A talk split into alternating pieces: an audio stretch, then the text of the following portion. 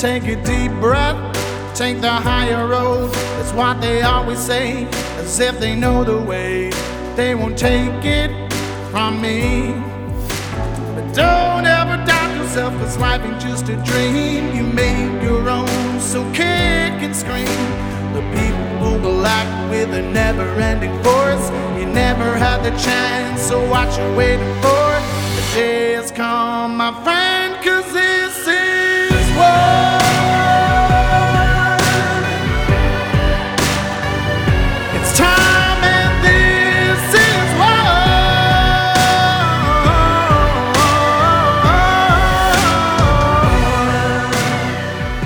Hey guys, thank you for joining me on Nurses Out Loud.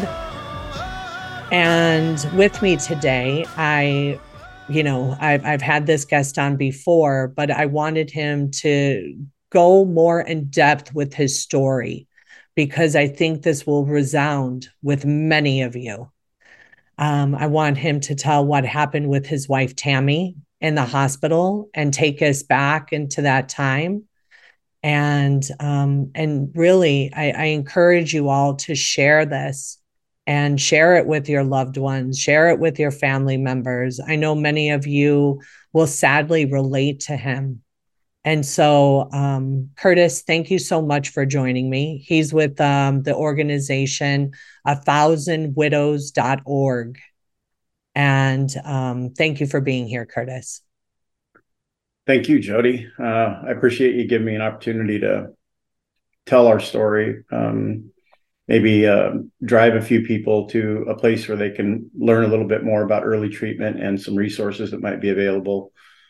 Um, but more than anything, hopefully, make some folks aware of steps to take and ha- for their plan uh, prior to having to go to the hospital. Hopefully, um, I wasn't that prepared, and I thought I was.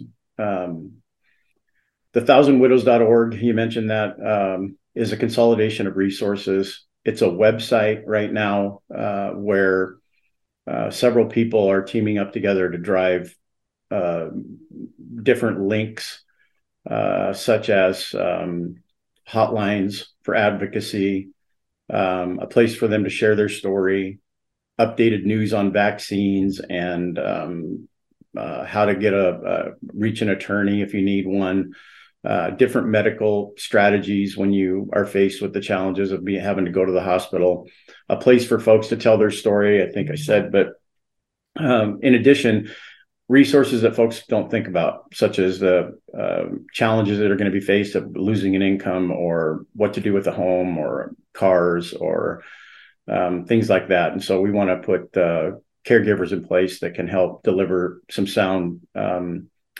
um, decision making processes and things to help those folks through that. Um, there's a lot of people out there that are faced with that that um, have aren't prepared or don't have the resources to be able to find it. And we want to do it at no charge. So um, the thousandwidows.org is a um, uh, also working hard at legislation. We're working with the Arizona First uh, uh, Citizens Consortium and trying to get some House bills passed the legislation. Uh, we've got a couple. Uh, we've advanced them. There's been some changes, modifications requested, and a few senators that have signed on, but not everyone. So we still got some work to do there. But that uh, is part of what we're trying to do as well, and believe we can do it in just about every city, state, muni uh, across the country. So hopefully more and more people will find us. We somewhere around 65,000 people so far have, uh, are participating in our platform. So we're we're very um, thankful and anxious to continue to upgrade it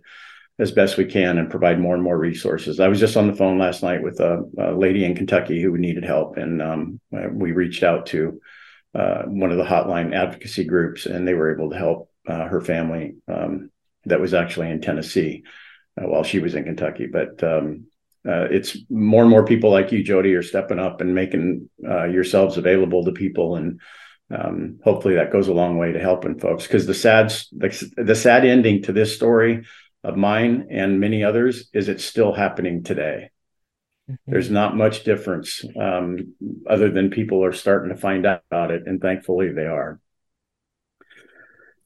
uh, curtis what was that um, what was that phone call like you know if we can tell people like you know what What yeah, was the phone the, call like?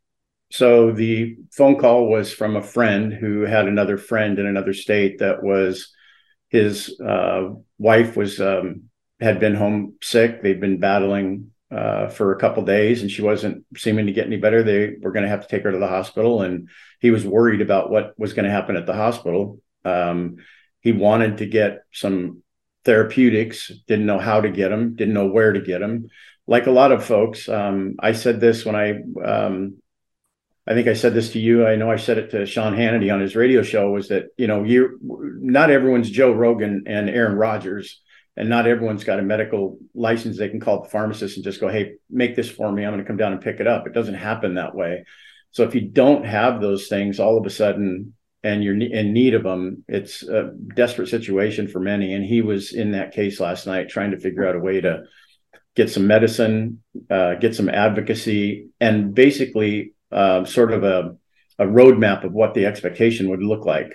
Both once he, it, it was obvious she was going to go, but he didn't want to have to leave her there, and he didn't know what to do. So, um, rather than tell him what I thought should happen, I got him on with some uh, nurses um, that are giving 24 hour response, um, and um, they walked him through some of the things that he could be prepared for, and then we also provided him with some access to some of those other therapeutics as well as uh, some legal. Um, not we didn't give him any legal advice, but we just directed him to where he might be able to find some um, in his town. Mm-hmm. So, yeah. Because uh, prior to, go, go ahead. ahead. I was going to say prior to COVID taking place, you know, people were allowed to go into the hospital with their loved one, right? Yeah. Um, and, you know, and it always just blew my mind when we were supposed to tell the family that lives with the person that brought them into the hospital no you have to leave them here. You can't even come into the emergency room because it's on lockdown. And then the person go up to the floor. Now they're in isolation and you know everybody's having this like higher than thou attitude that they know what's best. And you know the the stories were just it's horrible because people were going into the hospital and now our standard of care was lowered because of the emergency protection act. So the nurses and doctors didn't even need to assess the way that we normally would have and you know the patient was in the room by themselves. So that's one of the most interesting pieces um, that consistently haunts me. And i've made it a um, i've made the commitment that i'm not going to tell tammy's story on any platform anywhere if we can't if we don't start talking about some of the exact things that you just mentioned jody. It's so important for people to understand that this is this was not by accident. Um, you know, having good nurses with conscience that actually came in and checked on the patient and worked with the patient that allowed the family to be around, and all of those things would have been normal in any other time in history. And now all of a sudden, the hospital adopts a protocol overnight. Mm-hmm. They stop doing other uh, kidney, liver, brain, cancer, any any any other surgery, all that stuff. They change their entire business model overnight Mm-hmm. Who author, who authorized that in from that hospital, and who created the incentive plan to get those people to do that? Right. That didn't happen by osmosis. That didn't, and one hospital didn't just scratch their head one day and go, "Hey, I think I'll just do whatever Banner's doing. Let's try what they're doing." That didn't happen. These are billion-dollar organizations, multi-billion-dollar organizations that had that stopped their business model and flipped it on its ear overnight. Overnight cleaned out the wings of hospitals, got rid of nurses that pushed back, like you, that were challenging regular traditional care, exactly what you just described. They got rid of them and brought in contract nurses that from outside the country that they could sign on for a week or two at a time, pay them 10, 11, 12,000 bucks a week and move them on to another hospital uh, down the road who never knew your, your, your loved one's name all they knew was to fill the chart whatever the chart said that's what they did. So if it said draw blood that's what they did. They didn't come in and ask how you were doing. They didn't do any of that stuff. Half of the stuff was being done out in the hallway. Mm-hmm. they didn't even care. You got one visit a day uh, from the um, well, didn't depending on who was who, who was caring but it might have been a pulmonologist, it might have been an infectious disease person, it might have been a charge nurse, but it, it was only one visit a day, and uh, that happened usually in the morning, and then you they were never available for the rest of the day, so there was no com- communication, and all that those rotating nurses did was fill the ticket for whatever those people indicated had to happen. The thing right. with, the, the, there was no there was no critical thinking that was allowed to be done on on stuff that we normally would have done. Like doc why don't we have an antibiotic on board for uh, prevention of secondary infection since that person's laying around right? And not able to get up and move. Why are we not doing that? Why are we not giving steroids? Why are we not giving albuterol nebulizer treatments? Um, you know, just the basic standard of care. And then what people don't realize too, in, in my hospital and many other ones, the doctors didn't even go in the room to see the patients. They were getting, yeah, they were charting report received from nurse due to lessening COVID exposure. Yeah. So you mean to tell me that nurse that cared for you know, three to five different people. They could go in the room multiple times during the day, but the doctor that may have seen 30 one time couldn't even go in the room. Pharmacists weren't even going in the room. I mean, I got an award uh, uh, essentially from a pharmacist that said, Thank you for helping us out because when I would get the patient on admission, I would do the med the uh, med rec. I would go through all of that and then tell the pharmacist so the pharmacist didn't have to go in the room. It's tragic. That's exactly what happened to us. We Tammy was diagnosed with pneumonia in the emergency room. Um, we had uh, gone to a Christmas event, um, and the my entire family, my children, my grandchildren, uh, all of our relatives came down with COVID over the over the over that Christmas period. Um, both Tammy and I were sick. We uh, didn't know we had had COVID before um, uh, and um, had recovered fine uh, and had been around it a bunch, and um, so we weren't worried about anything. Uh, from what we understood, there we were, you know, we were okay. We were healthy. We didn't have any issues, no underlying health issues or anything like that. So we were fine. And we were down a little fatigued for a day or two, but then we were snapped back, coming back to life, doing normal things. I went and got fitted for golf clubs.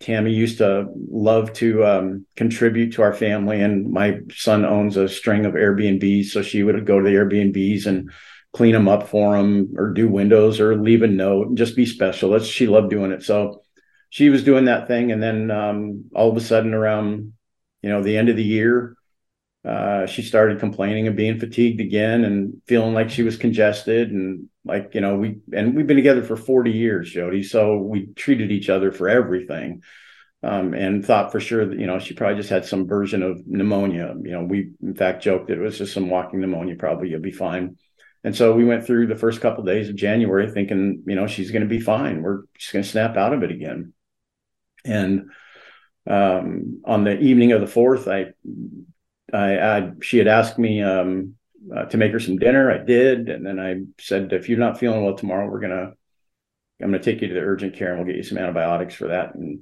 and get you treated so you can, you know, start feeling better. It's been a couple days now, and you should be doing better by now. Um, that next morning we did. I got up and uh, we got dressed and we ran down to the, the urgent care. And the only reason we went to urgent care was because uh, we had lived here for 20 plus years and moved away. And only in 2021 did we return. Um, our kids had moved back here. Uh, we wanted to come back here. So in 2021, we moved back here and we were busy doing life. Um, we moved into our forever home. We were having a blast following the grandkids everywhere and just doctor wasn't the first thing on our mind so urgent care i didn't know the area all that great but that was down the road so i found it and we drove down there they weren't open um, so we joked a little bit about coffee and um, i took off to try and go get a refill on coffee and i accidentally turned into what it, what ended up being the the banner emergency room uh, road in Mesa. And I didn't again, I didn't know the area very well, but um, as we drove down the road, she um, said, "You're taking me to the emergency room now," and I said, "Well, I don't know, not really." And she said, "Well, I think that's probably where I'm going to end up." I and it really hit me because I couldn't figure out how why she would feel that way all of a sudden when she had been sick, but she wasn't feeling like she needed an emergency room. So when we got up there, she said, "Hey, can you get me a wheelchair too? I'm super t- uh, fatigued." And it hit me like a ton of bricks. So I got out, got the wheelchair, got her into the room. We walked in, admitted her. Um, she was low on oxygen. They gave her a little thing on the wheelchair. She was getting three or four liters, something like that, sitting there. And she was doing fine, lucid. We were talking just about what was next and who we were going to see that afternoon if we got this taken care of right away. Uh, they got us into emergency room. Uh, emergency room nurse was super nice, uh, kind lady uh, worked around, you know, 15 or 20 minutes before she said, Hey, I got to take COVID tests and we are fine. Do whatever you got to do. Don't care. Um, and then she did that. She left again, came back. They hooked her up to an IV. Um, she was dehydrated. Uh, they started giving her some fluids. Um, we were there for probably about 40 minutes in the emergency room, and the emergency room nurse came back and she goes, "Hey, you you definitely got pneumonia. Um, we're gonna see if we can get you a room, get you some treatment, and we'll get you out of here." And we said, "Oh, great, great." That kind of is what exactly what we thought. And then she said, as she got up to open the door to wheel us out, she said, "Oh, and by the way, your COVID test was negative."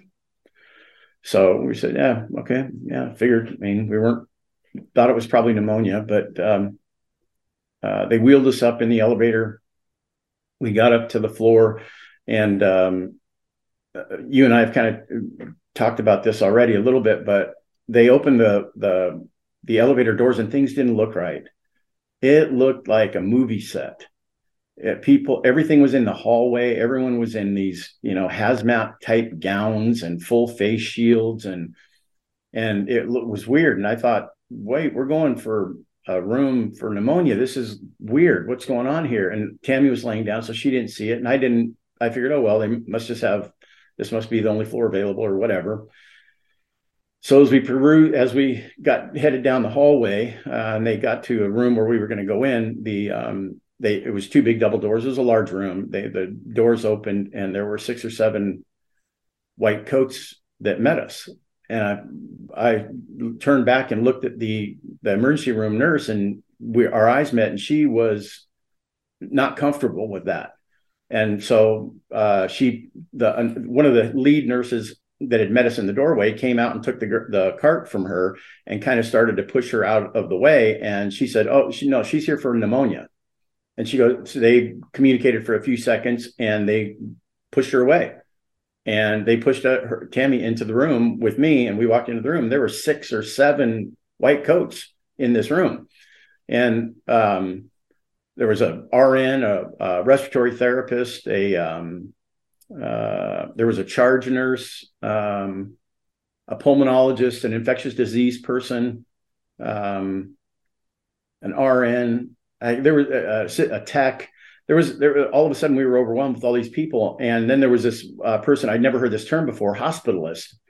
Um, and I had had I had had I had had seven surgeries in 30 months on my spine and extremities. So I'd been in the hospital a lot during this period. I'd never heard of a hospitalist, never. Um, but to me, he was Satan.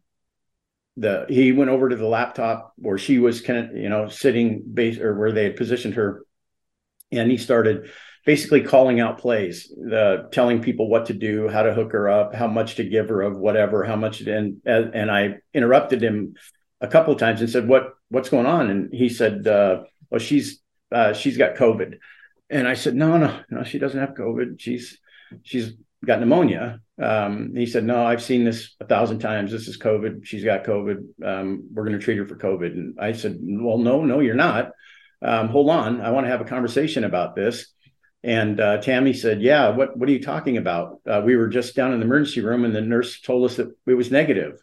He goes, "Yeah, we that's not in the system." So he goes, "I'm judge uh, based on my experience. This is COVID, and we're going to treat it like this." And so let I me said, let me stop you right there because this is this is what happened, right? Um, they changed the ICD 10 code very early on. I think in May of 2020. So what would normally have been needed to have a di- a test that confirmed it, the doctors were able with one or with two with two different symptoms. So somebody could have said I have diarrhea and I have a congestion. They could say and they did this is COVID. They called it presumed COVID. And what a lot of people don't realize is that our numbers that we have uh, through the CDC, there's no differentiation. It is COVID positive with the test and presumed positive. So this sounds like what happened with with Tammy because Curtis, let me let me just paint the picture right. They wheel her up in a wheelchair to the oh, the floor or on, on a, a gurney. In okay. a gurney, yeah. She was only on a few liters of oxygen. Correct. She was was she able to get off of the bed and walk to the other bed? Oh yeah. Okay. So now you have an ambulatory patient that was able to to move herself only required a few liters of oxygen and she's met in a room with six seven different people that is not normal. That that is that is the scene that you would see with a trauma patient coming up from the emergency room to the ICU okay and that's what we we were completely taken back by it and Tammy was instantly nervous. Um she her practicing or her primary physician, uh, all of her, most of her life here in Arizona would refer to it as sort of a white coat syndrome. So she was a little bit nervous just being around all of them and wasn't sure how to take it. But um, I asked the guy for, you know, some clarity. What, what do you mean? What's the treatment policy look like and protocol and all? What do you, what, what's going on here? What are you guys going to do? And he said, "Well, she's got COVID." I said, "We're not treating her for COVID. I until you know I know for positive what she has a positive test or something. No, you're not. She has pneumonia. We're going to get her treated for pneumonia. And Tammy said, just hear him out, Curtis, please. So I listened to him say, okay, we won't do anything um, right now. We'll just get her on an, some antibiotics. A um, um, he referred to it as some some sort of a pack thing. I don't know what that. I can't remember at the time what it was. But um, I, I basically the Z pack. I, yeah, I think it was like a Z pack. I felt like it was a vitamin pack and maybe some antibiotics, of uh, not large doses. Everything was just like barely the minimum requirements to m- maybe get her started on some care um, and some fluids. So that was fine. Um, they he called out a few plays. I think he got frustrated and he left because um, I wouldn't go along with any, where they were going to go. Um, and so I went and sat down. We sat down. Me and Tam visited for a little bit. A couple times, a, a brand new nurse came in uh, who literally, literally was brand new. And every time she would come in, she would say, "Do you want me to give you the vaccine?" And at about the third time, Tammy was so frustrated. She said, "Curtis, please tell her not to come back in. If, you know, I don't. Yeah, we're done. I, I'm fine." And so we talked a little bit more, and the uh, pulmonologist guy came back in and he said, um, I've treated 4,000 people just like you. You're going to be out of here in a day or two. You're fine. He said, We're going to get you out of here. No problem. And he walked out. And so we sat for another hour. That rookie girl came back in again. And Tammy asked if she could just reposition the bed so that it was facing the one window in the room. You, you know, AZ, we got a lot of sun. She just wanted to be facing the sun. And so when the girl did, she bumped the the oxygen thing uh, that was connected to the wall uh, for the first time. Uh, it was at like seven liters at the time. That's where the pulmonologist guy had it. I had said it. Yeah, seven liters, and um, she bumped it, and it kind of ratcheted up to like almost thirteen liters, and it was making a noise like a whistle. Uh, so Tammy was a little bit bothered by it, and she asked if she could turn it back down or what had happened is what she asked. And I said, the girl bumped it. And so I asked her, can you fix that? And she said, uh, by now I've been there for almost four hours. You know, we just in and out, people checking on her and no one's really doing anything. And our position is that she's just going to get these antibiotics and this fluid. And by the next day, she's going to come home. you know, she'll be fine. And um, the nurse comes back in. She can't adjust it. She gets it down. It won't adjust for her. Stay. It goes to ten liters. It's still not where it was when it, when she bumped it. So she goes out and um, and asks someone to come back in to, to assist her. And it's a, another nurse comes in who wasn't part of the welcoming committee. First time I'd ever seen her. Must maybe a shift change of some sort. But um, when she came in, she went to the laptop and did the checks and all this, and you know didn't even say hello to Tammy. Um, um, looked over at me after she ran through her little checks and said, "Who are you?" And I, I'm Tammy's husband. You know, I'm just waiting for her to go to sleep, and then I'm going to take off. Um, and uh, she said, "No, you're you're going to have to leave now." And um, I said, "Oh, how come? I don't understand. I've been here all day. Uh, why do I got to leave now?" She said, "Well." Uh, it's COVID protocol and you're not supposed to be here. And I'm like, we, but we don't have COVID. We've already been through this with all the other people. Or she doesn't have COVID. She's never tested positive. She, there, uh, uh, I'm not leaving. I've been here all day. And she got really aggressive. And um, uh, I was trying to maintain some composure, but so I didn't upset Tammy. I said, "Can you just please fix the oxygen and get it back to where it was, so that she doesn't um, have to listen to that and she can be more comfortable." And she said, Yes, but um, you're going to have to leave. And she got up and left. Me and Tammy sat there for maybe another 10 minutes. And then the door opened up with three security guards.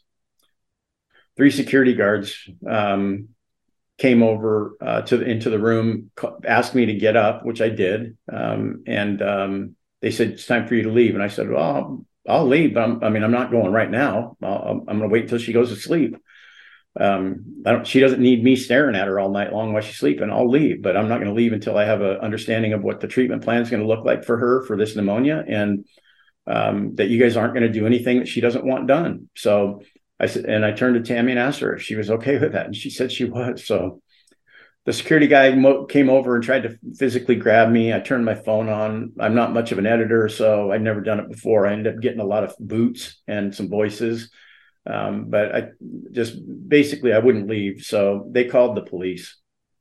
Oh and my gosh. By the time, yeah. By the time that happened, um, was pretty upset, and I was uh, starting to get agitated that I was having to go through this for what just didn't seem this seemed so out of place for a hospital. And I'd heard stories before, but man, I did not think this was real. Uh, and so they came in. and I said, "Look, I'll leave." The police officer was at least kind enough to, to let me to uh, let me say my piece. I said, "Get give me the head nurse and tell me what the treatment plan is." Nobody has communicated what they're going to do with my wife, and the only thing they've prom- they've said is they want to give her an injection in the belly. They want to do all these things, and we don't even know why. But no one's talking to me. So I need a better plan. I need to hear some communication. Get somebody to help me. I'll gladly leave. So yeah. the nurse, head nurse, comes in Curtis, um, uh, hold your thought there. We we have to we have to go to a break. Um, okay. When we come back, we'll pick up where we left off. Um, guys, um, make sure that you're listening to America Out Loud on on your. You can download the Talk Radio app. You can get it on iHeartRadio. Can listen to the podcast. We have so many different shows that air 24 7 on this network that is bringing you the uncensored truth. So I encourage you guys to check out the other shows and share them with people. We'll be right back.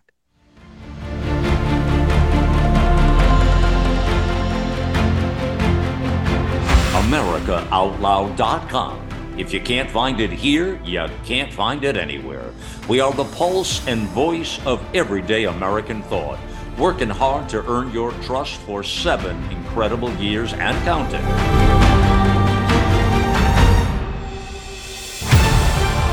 America Out Loud Talk Radio.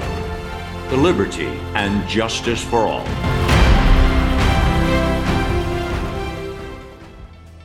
You already know Genesis plus HOCl is your best defense against viruses. But did you also know it's the most powerful weapon for eliminating airborne mold, too? Customers are raving about the Genesis Fogger's ability to tackle mold problems and the bad smells that go with them. And we all know mold is a hazard to your health. There's no airborne invader that Genesis can't handle. Visit genesisfogger.com forward slash out loud to receive a 15% discount on the Genesis Fogger with promo code OUTLOUD. With Genesis, you're ready for anything.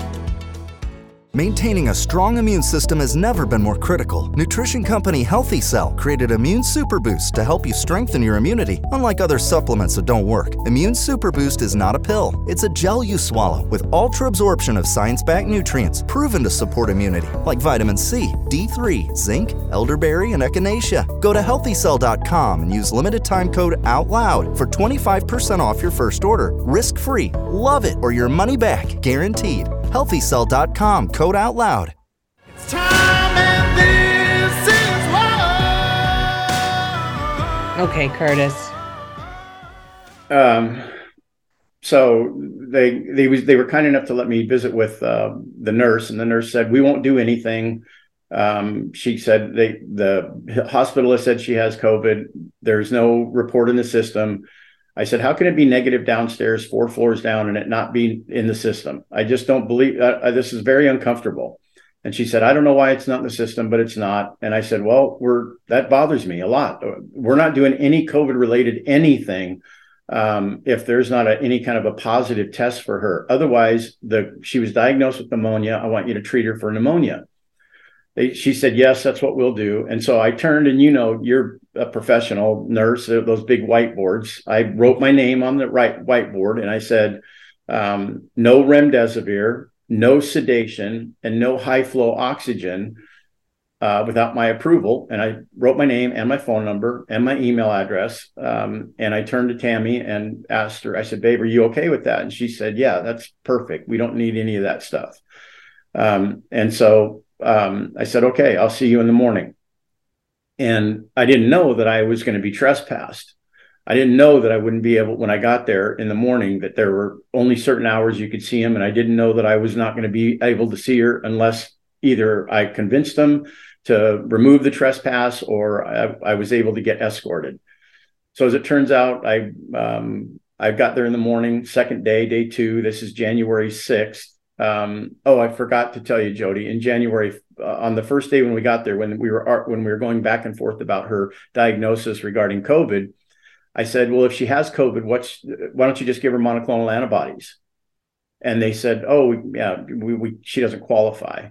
And I I said, "Why why wouldn't she qualify? Isn't that basically what you guys do for for people that have this?" And she they, he said, "The hospitalist told me yes, but."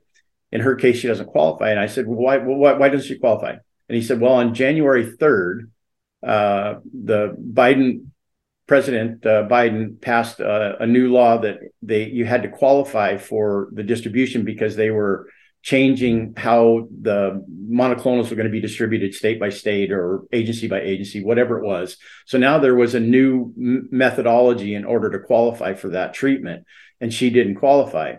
When I asked what that qualification was, he said he wouldn't tell me, but he would get back to me. I know what it was. She was just too healthy. I, after I found out what they the the ranking systems for how they qualify you, she was too healthy. She wasn't in too sick. So had it been before January 3rd, apparently they would have given him to her no matter what. After January 3rd, she, she had to meet some qualifications, so they wouldn't give him to her. I asked them about ivermectin. At the same time, they said they don't uh, they don't mess with that. It's against their hospital protocols and policies, um, and that they didn't have any evidence that it worked anyway.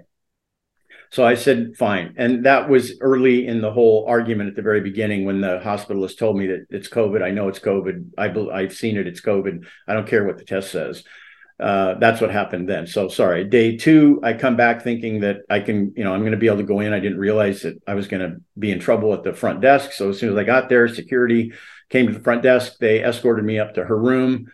Um, I was able to convince them to not file the trespass. Uh, you know, I guess there's a legal P- maneuver that has to take place. The hospital chose not to do it, but had told me that I was the security guard got took me up up to her room and stood in her room for a few minutes and then left. Thank God. When I asked for some privacy, he at least was kind enough to step out.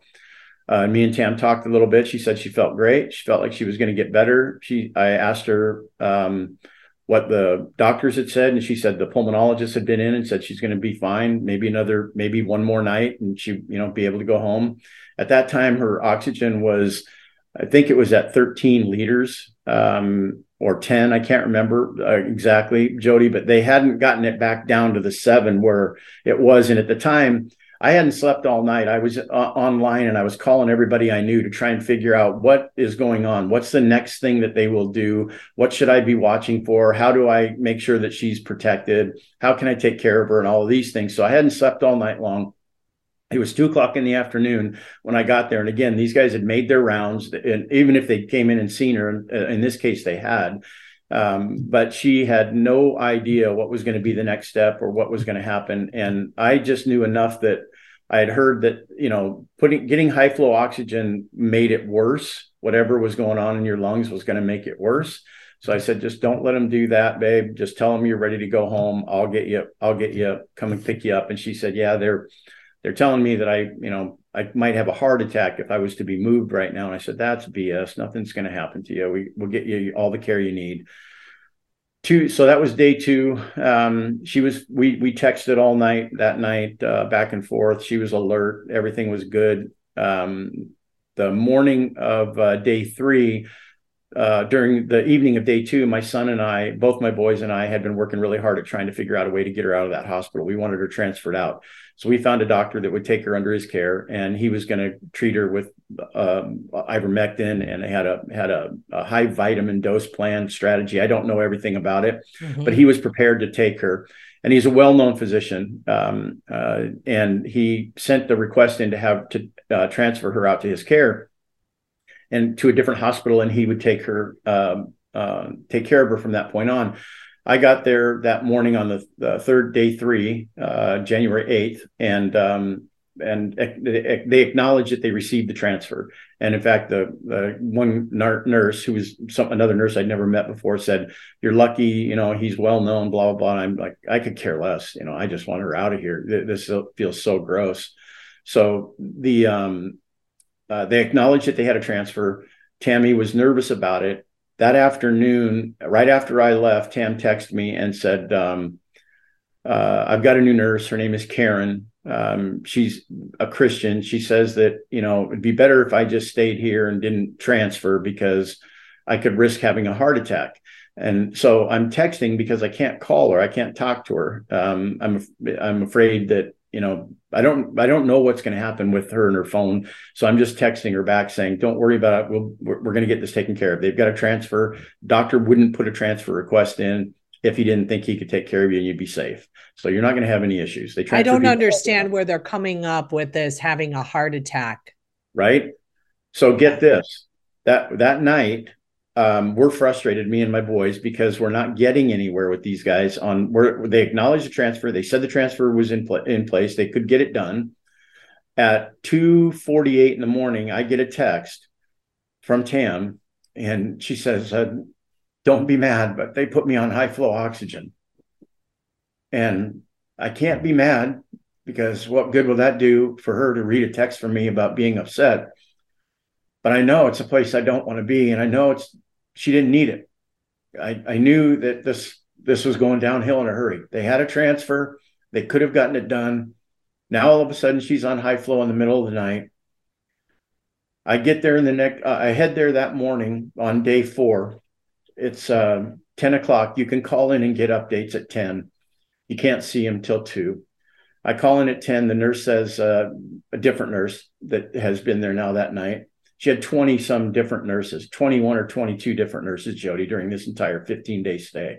And half of them were contract nurses from outside the country. Didn't know her name. Um, day four that morning i call in at 10 o'clock. I get an update from this guy named scott who was cared for from sometime in the middle of the night till now. He says yes yeah, she's doing great. She's doing really good. She'll be fine man. She's this is she's a legend. Okay great. That's fantastic. I'll see you at two and I'm heading to my son's house because we're a wreck. We can't figure out why they're not, um, you know, moving her. So I'm on the phone with a, a, friend of mine in Scottsdale who's trying to put me in touch with a judge. I want to get a temporary restraining order. I find out that um, they're they have they're threatening to take medical power of attorney if I leave if I take her and I can't believe that this is happening. How can they have power, medical power of attorney, but it could be a threatening situation? One of the reasons I believe that they make you combative. There, you know, there's a lot whole list. I won't give her the quality of care she needs. She's on high flow oxygen. How can she go home on high flow? Whatever was going on, it was a disaster. and we're trying our best as a family to figure out how we can navigate this and get her out of there. They call me back at 10:30, not 30 minutes after I'd already talked to them and asked me to come to the hospital. And I say, of course, well, yeah, but why? I just talked to you guys. You everything was fine. They said, no, we, we need you to come back. Um, they just want to talk to you. So I'm thinking maybe it's because of the early you know challenges I pushed. Maybe it was because of the transfer. I don't know. Maybe it was all good. So I flew back there as quickly as I could. I got there, went to the room, the le- the floor where she was at. Uh, the nurse that I had talked to, the Scott guy, uh, was nowhere around. In fact, there was nobody around. Finally, somebody uh, came to the front and, and, got the Scott guy. I asked, "What's you guys wanted to talk to me again?" He goes, "About what? I don't know what you're talking about." I go, "I don't know. They just called me." where's Tammy? And he goes, okay, hold on a second. He goes down, looks in her room. She goes, oh, she's not here. I'm like, oh my God, what is going on? How can you guys? Uh, he says, hold on. Oh, she's down in ICU. I'm going, what is she doing? What, what's going on? Well, yeah, he takes me down to ICU. And um, I walk into the ICU room and there's one dude in a white jacket. And then there's a bunch of nurses and scrubs, five or six people in there and my wife with nothing more than a nasal oxygen. She, she's not on high flow. She's totally lucid, and we're looking at each other, and she's crying, and and I'm upset because I don't understand what we're doing. We were just told she was going to go home. She had pneumonia. There wasn't anything for us to be worried about. The, the pulmonologist says to me, she this has nothing to do with COVID. She needs this intubation in order to give her the best chance of recovery. We need to do this now. I said, Why do we have to do this? She was fine. No, we have to do this. And so I go through the gambit of what other alternatives are there? What what's what's really wrong here? Um, would you do if this was your mom, your daughter, your sister, your whatever? Would this what you would do? He said, Yes, this is what I would do, and we need to we need to know now. And I said, Can I have uh, you know I need my boys aren't around. I need to talk to my kids. I don't know what's. I need more info. Can I have more time? No, this has to be. We have to do this now. I said, well, we can't, I can't do it right now. And Tammy was very upset. And I said, babe, what do you want? She goes, I, I don't know what to do. So I asked him to leave the room. They left. I called my sons. I got my two boys on the phone and they got, they got to talk to their mom. This is day four after a transfer request after they put her on high flow in the middle of the night. Now they have to intubate her. That is that I mean that is completely if we had a patient that was needing to get intubated, we would call the family and tell them, "Hey, we're we're going to need to intubate. Could you come down here? Do you want to come down here before we do that?" For them to have you go through all of that and then to not know it until you walk into the room without a discussion it, it that is completely against our well, protocol. besides that she didn't she didn't need to be in there frankly i mean there i had a, retress, a transfer request they why did suddenly yeah they all of a sudden have to put her on high flow and then suddenly she had to be intubated why? right right i mean less than 24 hours from from the request. And and there's different steps, right? Uh, right. of the oxygen um pro- th- that you would have to do. You know, right. like if you're sitting here talking to your wife in She's the totally ICU with a nasal cannula, right? Uh, it makes no sense. No sense. So we're trying to figure this out, and she's scared to death. Her mother uh, was one of the first patients in Washington State to die from COVID, and I took her to the hospital. Me, Right. I took her mother to the hospital and emergency room in Vancouver, Washington. They, I spent four hours with her. I left the room. They locked me out, told me I couldn't come back in. That was in July of 2020, mm-hmm. June of 2020. No, July of 2020. There'd been very, maybe a couple thousand people. She was one of them. And seven days later, she was dead. So intubating, what Tammy was scared and we couldn't figure out why there was no evidence they hadn't said things had got had gotten worse every time we talked to him things were fine she was going to be coming home no problem uh, she just needed to rest and relax um, the um, the boys talked to her. Um, her and I prayed, and we just went said, okay, if this is going to help her so she can come home, then then we'll have to do it. And she agreed. I walked out of the room, and they um, intubated her. Uh, my oldest son showed up within about 30 seconds after that to see his mother's condition. And that went on for about four days. When you're in ICU, you don't get an opportunity to talk, to go into the room during that period. You have to stare through the window. And most of the time, every all the important details are written on the window. Uh, the person in this case again didn't even know her name uh, when I would come down there, and you only get 15 minutes. During this time, we're praying and praying. I have thousands of people that are praying to try and uh, do everything we can to help get her out of that room and get a path home. Um, four days go, go by, and um, my youngest boy, I, he was living in Portland at the time, and um, we flew him down here so he could be here uh, he was he decided he wanted to go for the last two days. He just felt like it was a good energy and a vibe him and his mom had. So he went and um, um, on the fourth day of being intubated, uh, he FaceTimed me with her. They had taken her out of the room and she was sitting in a CCU room, um, uh, tearfully joyful, but tearful and uh, couldn't talk because of her sore throat. But um, we were ecstatic that obviously that had occurred. She was only at that time on seven liters again, nasal, whatever you called that. Mm-hmm. And they said she would be coming home in the next couple days. That now had been a total of 10 days or so out of the 15. And um, she was doing fine. The boys, uh, Corey was going to see her uh, every day and spending an hour or two with her, and I would go. I, we would alternate. So there were two days following this. We're on about day twelve of the whole experience when she texts me. Um, first, she she called me actually, um, and that's a call you don't want to get. You know, you just don't want calls at two in the morning from the hospital where your loved right. one is. And, that call came at like two something in the morning. Nothing good happens at night in, in those places. Um, and uh, she was panicking and she said, Can you please come and get me? And I could hear the whistling from the oxygen in the background. And I could hear two people arguing, but I couldn't make out what it was. I said, Put me on speaker. So she did. And I could hear the nurse that was caring for her at the time. Her name was Holly. I'll never forget Holly. Um, and um, she was arguing with the respiratory therapist because the respiratory therapist wanted a ventilator again, according to hospital protocol.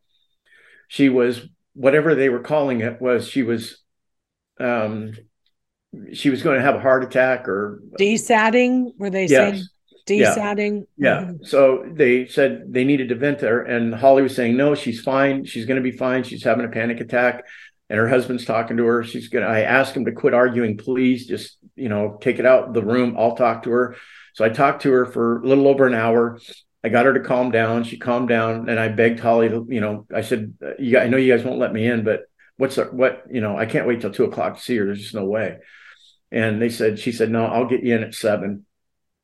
So uh, I got there at seven a.m. that morning. Um, visited with her, and she was, uh, her, her body was so jacked up. That frail little thing was just beaten up from all the injections and the moving around and things. But she was beautiful. And she told me how glad she was to see me. She said, I told them you were the only one that could walk me off the ledge here. And uh, so I stayed with her and hung out for a little while. The pulmonologist came in, the hospitalist came in. And I said, What the hell happened? she was on seven liters on her way home and now you guys have her on high flow again and she's having these what's going on and he says no i don't know. Yeah i don't know. There's he goes we did stop the steroid protocol and i go what steroid protocol? What are you talking about? And he said oh we have a 10 day protocol on steroids and um, we started it a couple days into her stay and today yesterday was the last day and i go well i don't know anything about medicine and i certainly don't know i'm not a doctor but seems to me like maybe you should get her back on it. Um, uh, and he goes well i'm not saying that has anything to do with it but i'll get her back on it and i said okay good right now and he goes well we can't do it right now And I have to be careful because I don't want him to push me out of the building. I'm concerned like hell about what's going on with her, and that was labeled combative in the very first instance. So I'm I have to be cautious about how I talk to him, and you know how I I can't be too aggressive. But I'm saying, can you get it done today? Yes. Well, okay. Well, just do you call him up or how, tell me how this goes? And he says, well, no, I have to get approval. Okay. Well, can you get the approval? Yeah, I can get the approval. When will you do that? Well, I'm going to do it today. Okay the pulmonologist guy comes in and uh, tells her that uh, t- turns to me and says, "Hey, we're going to move her back up to that other floor and and get her some uh, different care." But um, she Tammy says, "Well, can he go with me?" And he goes, "Yeah, for right now, but it's not going to it won't won't last because it's not policy." But uh, both of us were just fine with, "Okay, I'm going to go now." So I went and uh, went with her into the room, anticipating that I would have to leave that room, uh, you know, right away um, shortly after that. But I stayed with her, caressed her, visited with her. We laughed and joked. She was fatigued. She was so tired from all, all the the night, you know, that whole night of battle and all that. And um, I don't know what they were giving her for sedation things, but I, you know, they were they were sedating her off and on all all the time. There were times when I would ask her, text her, I wouldn't hear from her for hours, and she'd say, "Sorry, I just woke up." And I'd say, "Why did you? How come you were sleeping so much?" Anyway, they Yeah. um, there was it was day um, day twelve of the entire event, um, and we had planned to go to sleep that night. I was I stepped into the bathroom a couple times when people would come in, uh, and they were all different nurses, so they didn't know if I'd been there for an hour. They didn't know if I'd been there for all day. So half the time I was able to just sit on the couch and pretend like nothing happened. Other times I would step into the bathroom and and then come back out before you know after they would leave. But I would I was always with her, and so that that night I spent the night there that night, and um, I was up all night watching her just to make sure that you know things were going okay. She was she was on high flow, of course, and um, that morning uh, she woke up and we had breakfast. Um, she had lunch, two full meals. She was so lucid and full of life, and said to me, "Curtis, I is the first day I feel like I can. I'm going to go home." the pulmonologist and the hospitals came in. They said, "What's going on? You you shouldn't be looking this good. You this doesn't line up with the data." And Tammy said, "I don't know, doc, but I'm going home." And when they left, we visited some more. We played checkers and Sudoku and did some other things. And um, she said, "Oh my God, I can't believe I finally feel like you know I'm going to be able to go." We planned that night exactly. Just we're going to get you down for some rest, and tomorrow morning we'll start doing whatever we have to. The hospitalist guy came back in and said, um, "When was the last time you had a bowel movement?" She didn't know. They she they looked at the chart. She goes, "Well, it's been five or six days. We should get it done." And he told somebody to do it. So there he was supposed to get steroids for or the day before he hadn't. He now they're going to do do something to clean help clean out her system. That night she went to bed. The next morning, the blood the nurse came in um, to uh, draw her blood. She was slow to um, respond. So I whispered in her ear, Hey, babe, they're here to take your blood. And she rolled over and her eyes were about the size of 50 cent pieces. And she said, I'm having a panic attack. Can you help me? So those are words you don't want to hear. Mhm. But I did everything I could uh, to, to get her to calm down. And um, the nurses that were on call that period weren't having it it was protocol for her to be intubated under the, those conditions. They turned up the oxygen on the wall. They turned up the high flow as max as they could. They put a mask on her, and she was scared. I made a call to my kids and said, "I don't know what's going to happen next, uh, but this is, you know, not looking good."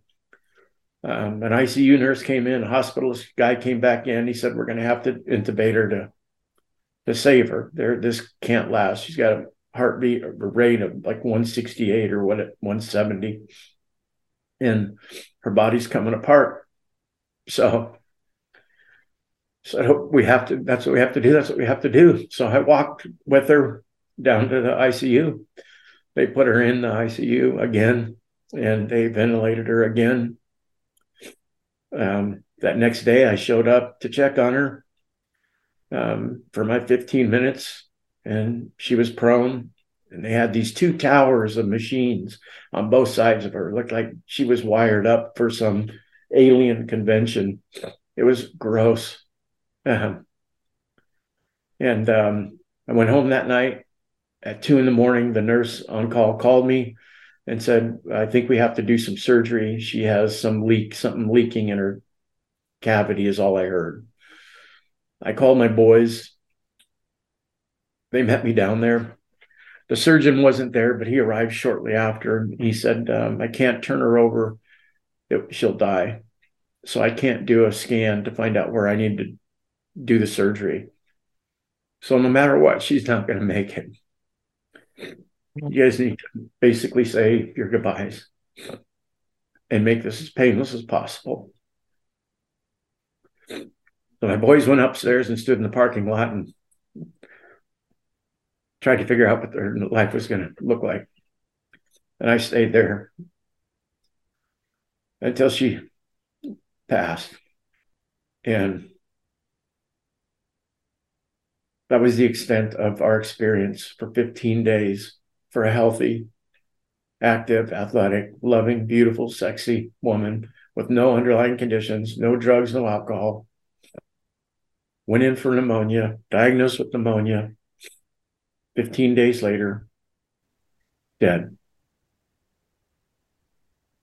Curtis, I had, I, I, there's so many of these same stories and it's like it it's just it doesn't even feel like this is real life like how did we get here how did we get here and and then we wonder like what's the purpose in this in all of this I don't know, but there's somewhere there's there's an email, there's a voicemail, there's something where somebody set out to do this. They had a choice, Jody, at the very beginning.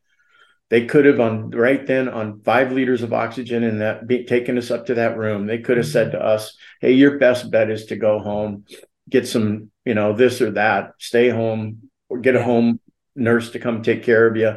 They could have done that. They could have done some other things, but they chose to treat her based on a hospital protocol that is wrapped around incentives.